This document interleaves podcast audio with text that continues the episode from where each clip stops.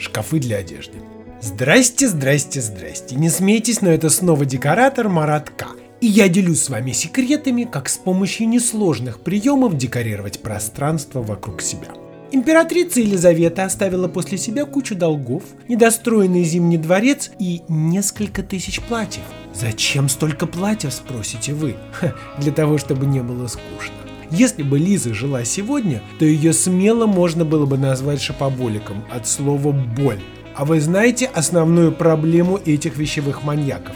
Это то, что они сперва накупят всякой ерунды, а потом не знают, куда это все девать. И в этот момент я прихожу к ним на помощь, потому что вы не поверите, но даже в очень маленькой квартире можно продумать такие шкафы, что в них поместятся все платья Елизаветы в придачу с ее недостроенным дворцом. И, конечно, я вас не призываю купить огромные шифоньеры. Я соблазняю сделать встроенные в интерьер хранилища. Во-первых, это удобно, во-вторых, красиво, в-третьих, практично и в конце концов дешево. Для этого надо из гипсокартона выстроить нишу. Это две из стены выходящих прямоугольных полуколонны толщиной 7 см и на расстоянии друг от друга где-то метр, метр двадцать. Глубина стандартного шкафа 60 сантиметров, но ниши вы можете сделать намного меньше – 50, 40 и даже 30 сантиметров, потому что штанги для одежды можно расположить от себя, закрепив их на стене.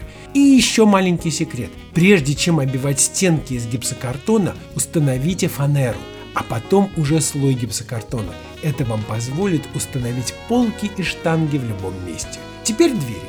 Они могут быть самыми простыми, незаметными, покрашенными в цвет стен или жалюзийными, тогда одежда будет проветриваться. А можно и не делать двери вовсе, а повесить шторы. Тогда будет ощущение, что в вашей комнате много окон. В такие шкафы поместится вся ваша одежда и будет аккуратно в интерьере. Секретов гораздо больше, но начните с самого простого. С вами был декоратор Маратка и помните, вы достойны жить в красивом интерьере.